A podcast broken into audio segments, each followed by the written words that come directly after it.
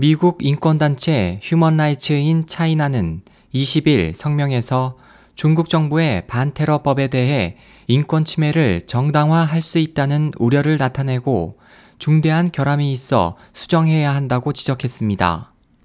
중국 지도부는 지난해 11월 3일 이 법안의 초안을 공표하고 12월 3일까지 방안의 내용을 공표해 이에 대한 의견을 모집했습니다.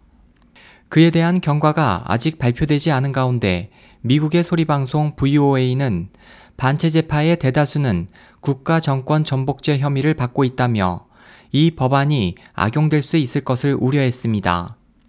휴먼 라이츠 인 차이나는 이 법안 초안에 대해 테러에 대한 정의가 애매하고 극단적인 종교 사상과도 혼동되며 테러 조직 인정에 법적 절차를 토대로 하지 않는 등의 문제를 지적하고 비정부 조직에 대한 탄압이 합법화될 우려가 있다고 언급했습니다. SOH 희망지성 국제방송 홍승일이었습니다.